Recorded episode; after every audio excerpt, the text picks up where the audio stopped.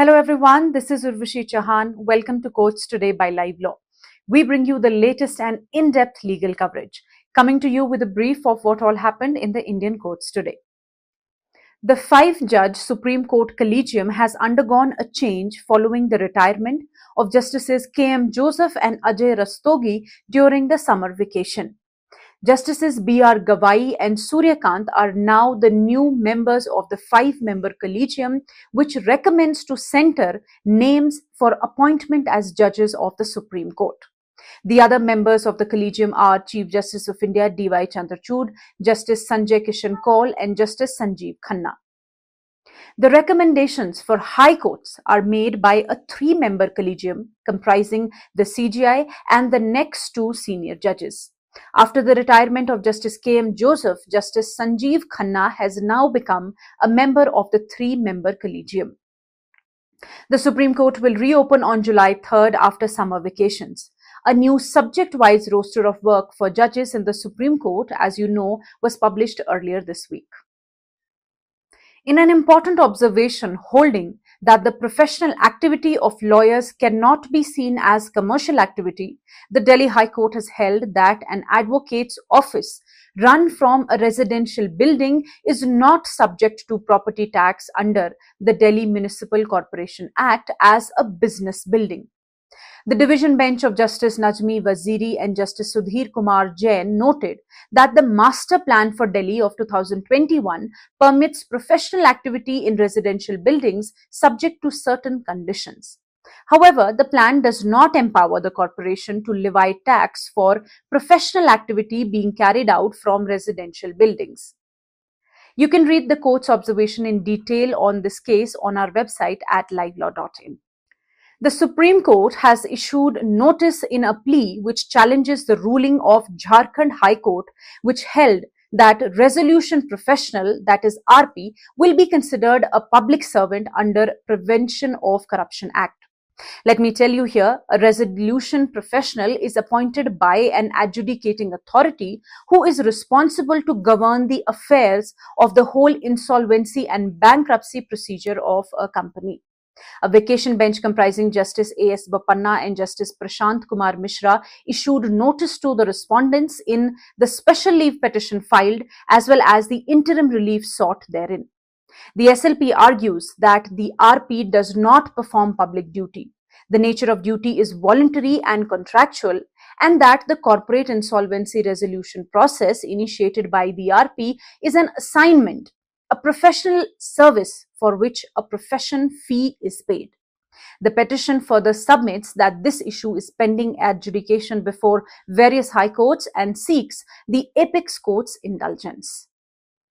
Chief Justice of India D Y Chandrachud has laid the foundation stone of a new high court complex in Jammu. The state-of-the-art complex, estimated to cost over eight hundred crore rupees, is located in the Raika forest belt on the outskirts of Jammu. Chief Justice of India advocated for increased female representation in the realm of law and justice, acknowledging the positive strides being made since the adoption of online video conferencing in the Supreme Court. The C J I also launched e-initiatives for the judiciary of Jammu and Kashmir and Ladakh, including a document management system for the High Court and a national service for tracking electronic processes in the district courts of the two union territories.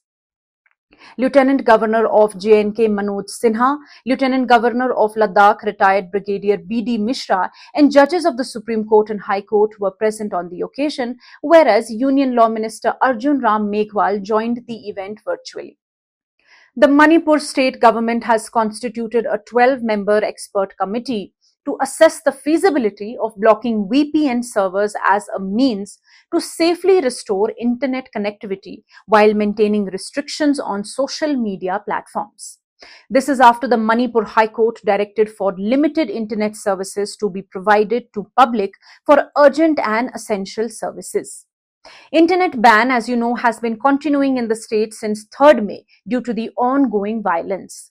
Several orders extending the shutdown have been issued by the state government.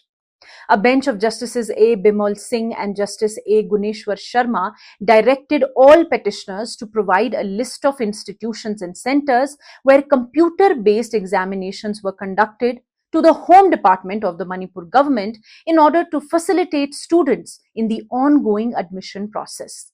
The court has instructed the committee to convene a meeting at the earliest and present its findings by the next hearing, which is scheduled for sixth of July. The Chhattisgarh High Court has dismissed a petition filed by a married woman seeking medical termination of her pregnancy only on the ground that the marital relationship between her husband and herself had strained after she conceived out of the relationship.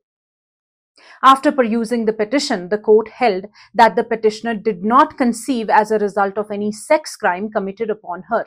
She was a married woman who also did not claim that she was impregnated by any person other than her husband. Also, the court underlined that the petitioner was unable to make out a case seeking permission for medical termination of pregnancy on the grounds which are provided under the Act.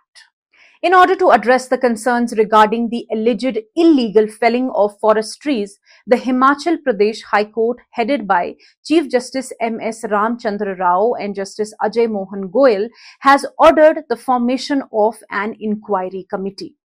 The committee will be responsible for verifying the claims made in a letter petition which submits that in connivance with the divisional forest officer, roads are being laid in extremely dense forest areas of Shikari Kamru Nag without obtaining clearance under the Forest Conservation Act.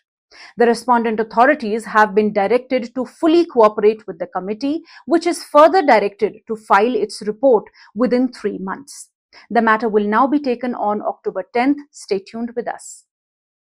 The Madras High Court has refused to ban the offering of namaz in a pathway towards the Kasi Vishwanath Temple in the Madurai district. The petition was filed by the State Organization Secretary of Agila Bharat Hanuman Sena. The petition submitted that devotees who went to pray at the Kasi Vishwanath Temple used to take rest and have their food in the pathway area. While so, the Jamaat members of Sikandar Badusha Dargah started offering namaz there. It was also submitted that by offering namaz in the pathway area, the Jamaat members were causing nuisance and hindrance to the public, and that after offering namaz, the members polluted the pathway with food waste and plastic waste. However, the bench of Justice R. Subramanian and Justice L. Victoria Gowri refused to grant an interim stay on the offering of prayers and asked the Hindu Religious and Charitable Endowment to file their counters to the petition within four weeks. The court also remarked that there was no harm in offering namaz for thirty minutes and that it would not affect any person. Thank you for watching. If you wish to know more details about the cases I mentioned here, you can visit our website at w w w dot live law dot in. Stay ahead with quick legal updates only on Live Law. Do not forget to like, share, and subscribe and support us.